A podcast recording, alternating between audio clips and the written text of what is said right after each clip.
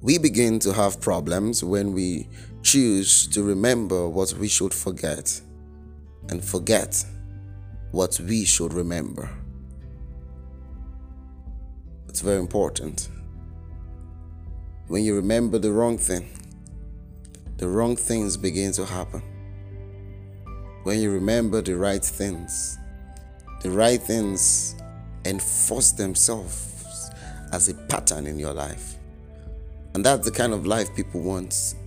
I want you to know that every human is forgetting things at a fast rate. Things are being pushed to your subconscious mind, whether you know it or not. You know, people have wondered why when they were praying to God for something, they said, Oh Lord, if you do this for me, I will do this. If you do this, I will give this. You know, right, right now, they don't even remember that they said those things.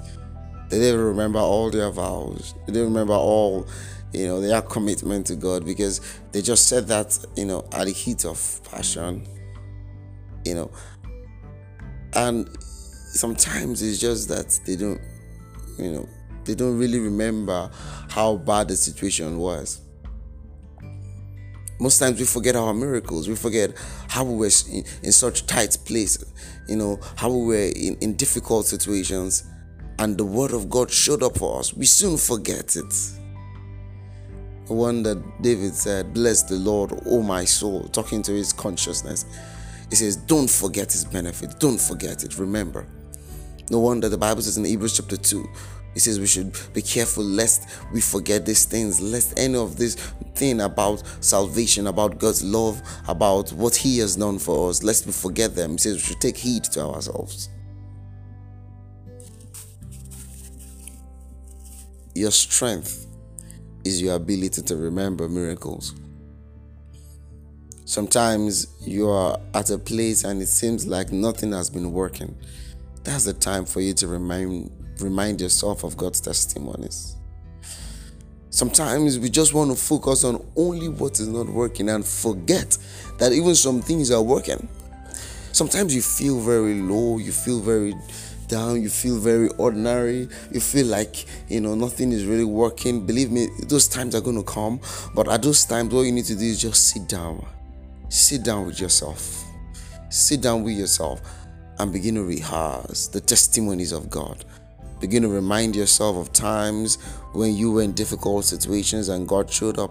Begin to remind yourself of those supplies. Begin to remind yourself of those miracles. Begin to remind yourself of His outstretched and how He helped you, how He had helped you again and again and again.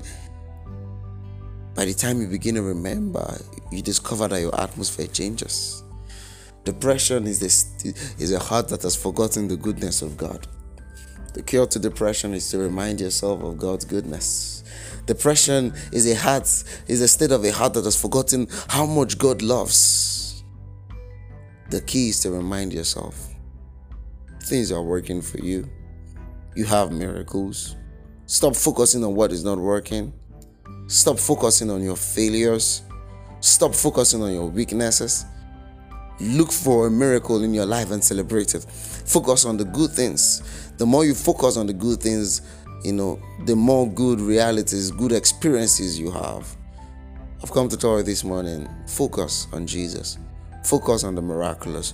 Remember His goodness, remember His benefits, but most importantly, stay with His word because His word keeps you conscious of who He is.